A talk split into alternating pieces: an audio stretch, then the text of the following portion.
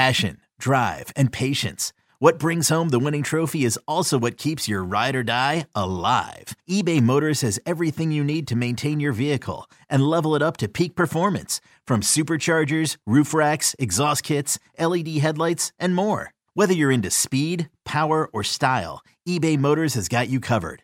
With over 122 million parts for your number one ride or die, you'll always find exactly what you're looking for. And with eBay Guaranteed Fit, your part is guaranteed to fit your ride every time or your money back. Because with eBay Motors, you're burning rubber, not cash. With all the parts you need at the prices you want, it's easy to turn your car into the MVP and bring home that win. Keep your ride or die alive at ebaymotors.com. Eligible items only, exclusions apply. Presented by T Mobile, the official wireless partner of Audacy Sports. With an awesome network and great savings, there's never been a better time to join T Mobile. Visit your neighborhood store to make the switch today.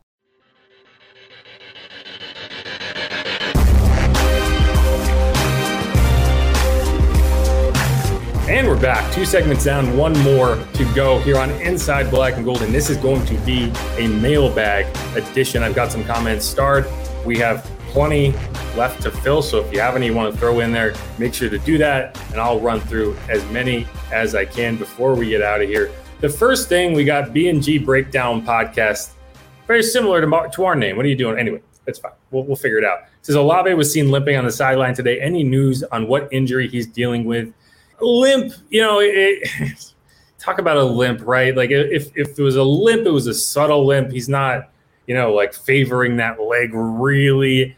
I think he probably just, you know, nicked it up and you're kind of dealing with it. He didn't leave practice. He didn't go get treatment. Um, so I would imagine it's, it's, some kind of lower leg minor issue. Um, you know, any any injury that we've seen players leave practice with, we've been told about pretty quickly. So I don't think it is particularly significant, but yes, he did limit him throughout the end of this practice. He was dominant early on. I'm not concerned about it. I, I don't think anyone else should be either. But yeah, we, we don't really have any a ton of information. Um, I wouldn't I wouldn't lose sleep over it though. So moving on to the next one is Byron Bland. He has any scuffles or flare ups today. And you know what? We we talked to Dennis Allen about this. We talked to Derek Carr, Cam Jordan. No, this was a very well intentioned this and, and I will say that's me based on what I saw on the offensive side. I did not see the defensive side of the ball, as I've talked about, but Dennis Allen kind of indicated that no, it was a very good natured practice. You know, the only real trash talk uh, was, you know, Chris Olave and Asante Samuel. Uh, at one point, oh man, I can't recall who. So 39. Let me let me look it up. Let me look up the, the roster. 39. Who's 39? Michael Jacquet, Jacket, Jacquet, UL guy actually. He broke up. It passed to Kawaan Baker, and he was coming back yelling, "Too easy, too easy." And you know, but that's it. That was just the kind of the ribbing you got. There was no fights, and uh, you know, we we saw a fight at Saints practice on Friday. So you know, they are getting a little riled up. I think you get a little antsy in these last few weeks as you're just like dying to get into real games. But no, we didn't see anything today. That said, you know, I think that second day when you have had that first day of like going at somebody, that's when you might start to see it. So if there's going to be any fights, I would expect them to be tomorrow, but nothing really of note today. All right, Glenn Illich. Any concerns of Pete Carmichael not utilizing Taysom Hill this year? Seems like he was missing in action quite a bit last year. Well, as I mentioned, Taysom was not out there today. He's dealing with a strained oblique. It's a muscle in your side he has dealt with rib injuries last year. I don't know how similar these are, but you know the, those can be tricky. And I do, I keep, I keep wondering why they don't put a red jersey on him. Just put a red jersey on him. Who's it going to hurt if he keeps getting hurt in practice? Like I, I don't need him to get hit. I need him to not get hurt anyway.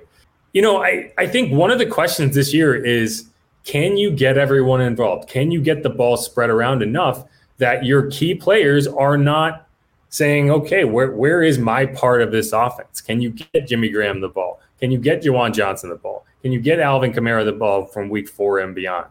Can you get Mike Thomas and Chris Olave and Rashid Shaheed all the targets to maximize their abilities in this offense? It's a good question. And where does Taysom Hill slot in there? I don't know. Last year, he got a ton of work in the red zone. He got a ton of work basically as a running back this year, I don't know how much of that you're going to get past week four. I think he's going to be heavily involved in the run game weeks one, two, and three when you definitely need him in that respect. But what about beyond that? When Jamaal Williams is as good as there is as a short yardage back, are you going to give those carries to Taysom Hill?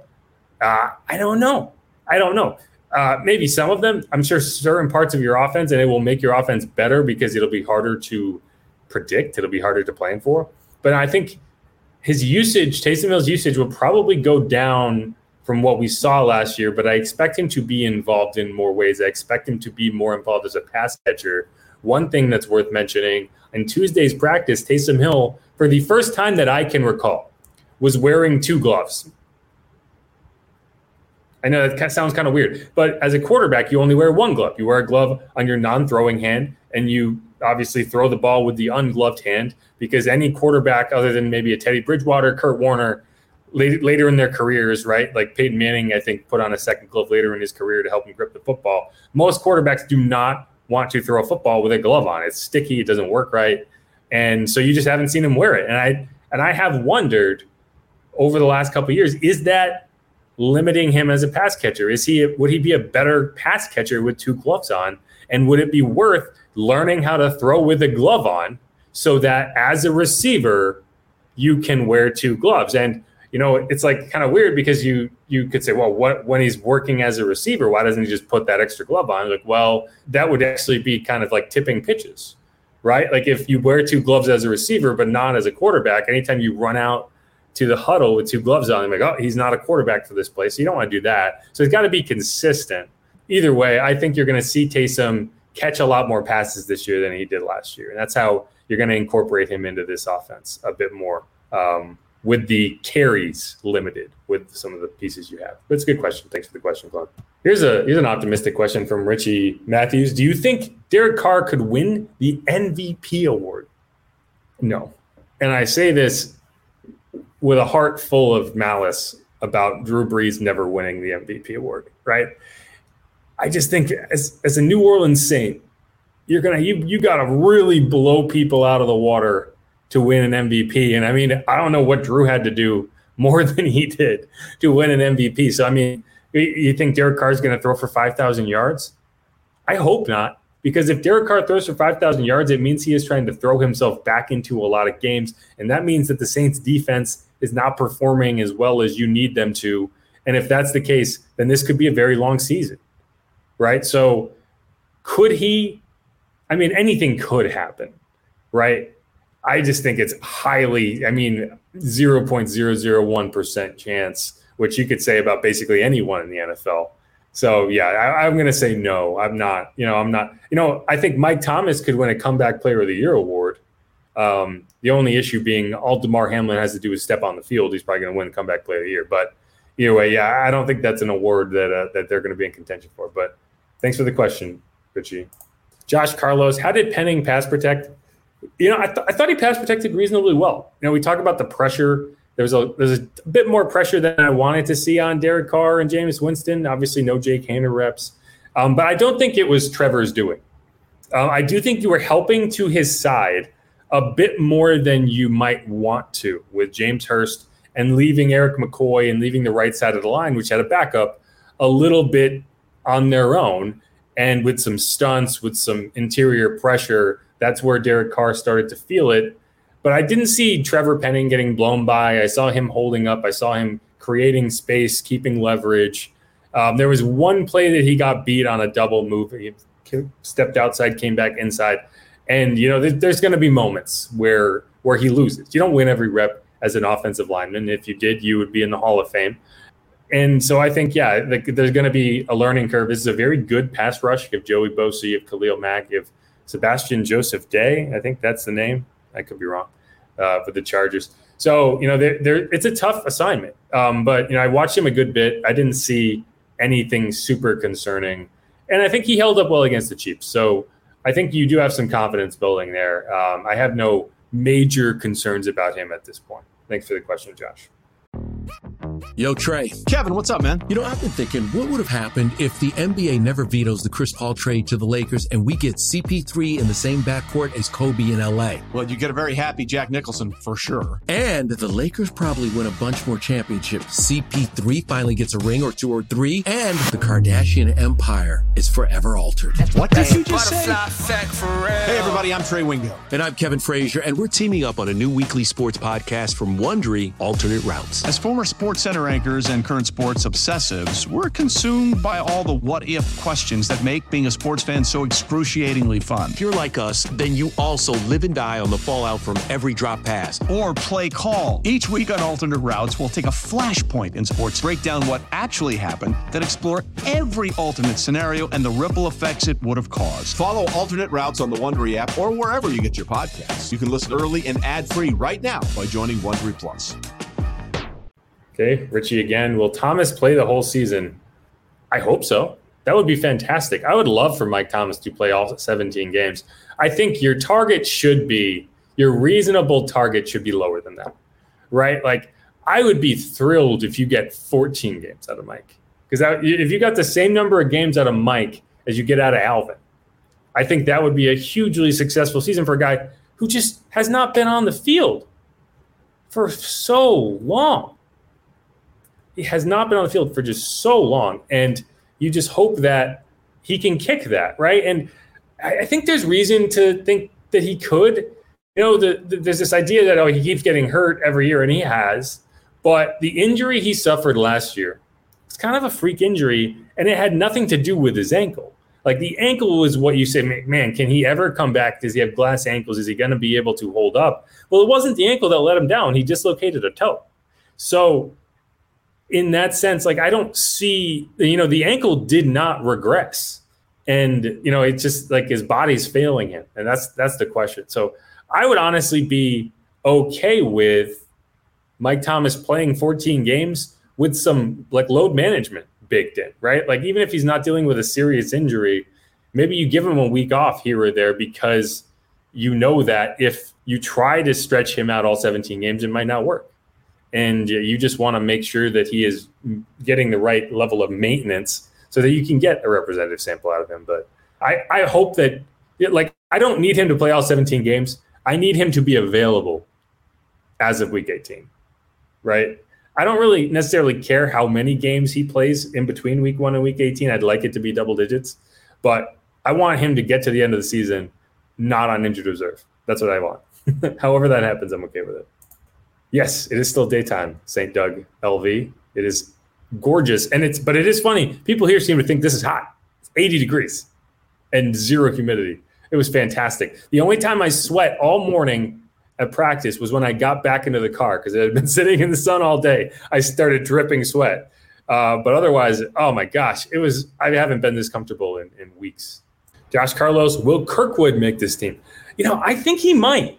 I really do. And it's it's kind of to me it comes down to you know you you need one of those veterans. He's you need a big guy who can block who you trust who the quarterback trusts implicitly. And right now i think that's between Tre'Quan Smith and Keith Kirkwood. And so yeah how do you kind of manage that?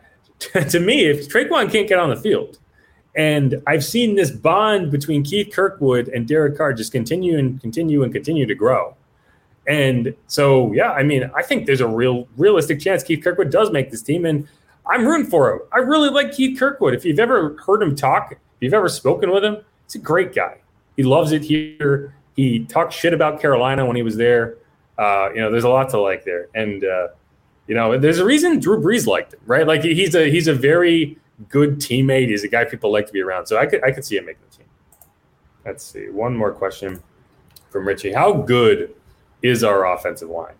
And that is a that's the million dollar question. I just don't know. I don't know. I'd like to think it's good. I'd like to think that when you have four first round picks and an early second round pick, and that's not true anymore because James Hurst is kind of in there now. But when you when you devote all of those first round picks, those high draft picks on your offensive line, you'd like to think you would have a top end offensive line. I'm not sure if they do we will see. It's tough because it's like you, you got to grade the unit, not so much just the individual parts. if you have a left tackle that you can trust and not have to send help to constantly, that would make your offensive line a heck of a lot better. I think Eric McCoy is as good as there is at the center position, and Ryan Ramczyk is a top 10 right tackle in this league. Cesar Ruiz, question mark. James Hurst, question mark. If Cesar Ruiz can continue to take a step forward like he did last year, then I think this offensive line has a chance to be really good. And you just have to hope that James Hurst can hold up at guard in between Penning and McCoy and, you know, kind of make make make do. And then you send a lot of help with the with the tight ends, right? But I think this this OL group, if nothing else, you want them to be consistent. I don't need them to be the top, top five group. I need them to be a consistent, ideally healthy group. And if you can do that in front of Derek Carr, and Derek Carr can maybe help. That's one thing that we never talk about with the offensive line is your quarterback can make your offensive line a lot better um, without you even realizing it. Like Drew Brees every year was making his offensive line look way better just by getting them in the right position, making sure they all knew what they were doing, getting them in the right call, making sure you were checking to the correct play. Because a well blocked play is more about the call a lot of the time than the execution. If you can get into the right situation and just say, okay, do this, do what you know how to do, this play will work. But you have to get there and you have to understand how to get there. And Drew did as well as anybody. You know, I think Derek should be able to do that. I think that's one of the reasons you, you brought him in. But we'll, we'll have to wait and see. But get another good look at the Saints tomorrow as they practice with the Chargers. I'm Jeff Nowak. I'm out in Costa Mesa. Check out the latest content over at WWL.com. I'll be hosting Sports Talk with Steve Geller tomorrow, 4 to 8 Central Time. I might start at 5. I, it's tough because I get getting back from practice. There's a there's a pretty tight turnaround, but I should be there, and then I'll obviously be out at the game on the sideline on Sunday. Looking forward to that. I have not been to SoFi. I've heard very good things. We'll actually be out at, back in SoFi later this year when the Saints face the Rams. So this will be kind of a, a, dry run to get used to that stadium. So I'm looking forward to it. But this is Inside Black and Gold. Thanks everyone for checking in on this live chat, leaving a question, leaving a comment. If you haven't subscribed yet on YouTube, do that at WWL Sports. Subscribe wherever you get your podcast. Download the Audacy app. We're on there, or wherever you get your podcast, Apple, whatever. Leave us a rating, leave us a review. Tell us what you think. Tell us what you'd like to see more of, and we will do our best to get that to you. Again, I'm Jeff Nowak. Thanks everyone for listening. Who dat? Go Saints. I'm to go sit by the pool. Peace, y'all.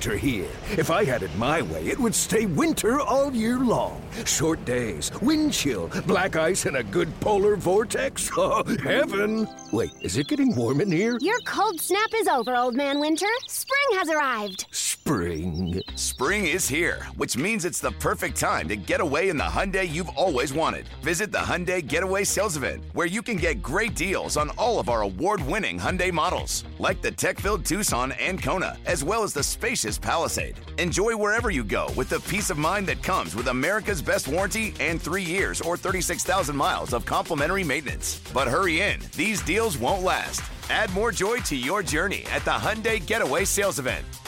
Now get 0% APR or up to 1500 bonus cash on the Hyundai Tucson. Now, during the Hyundai Getaway Sales Event. Offers end soon. Call 562 314 4603 for details.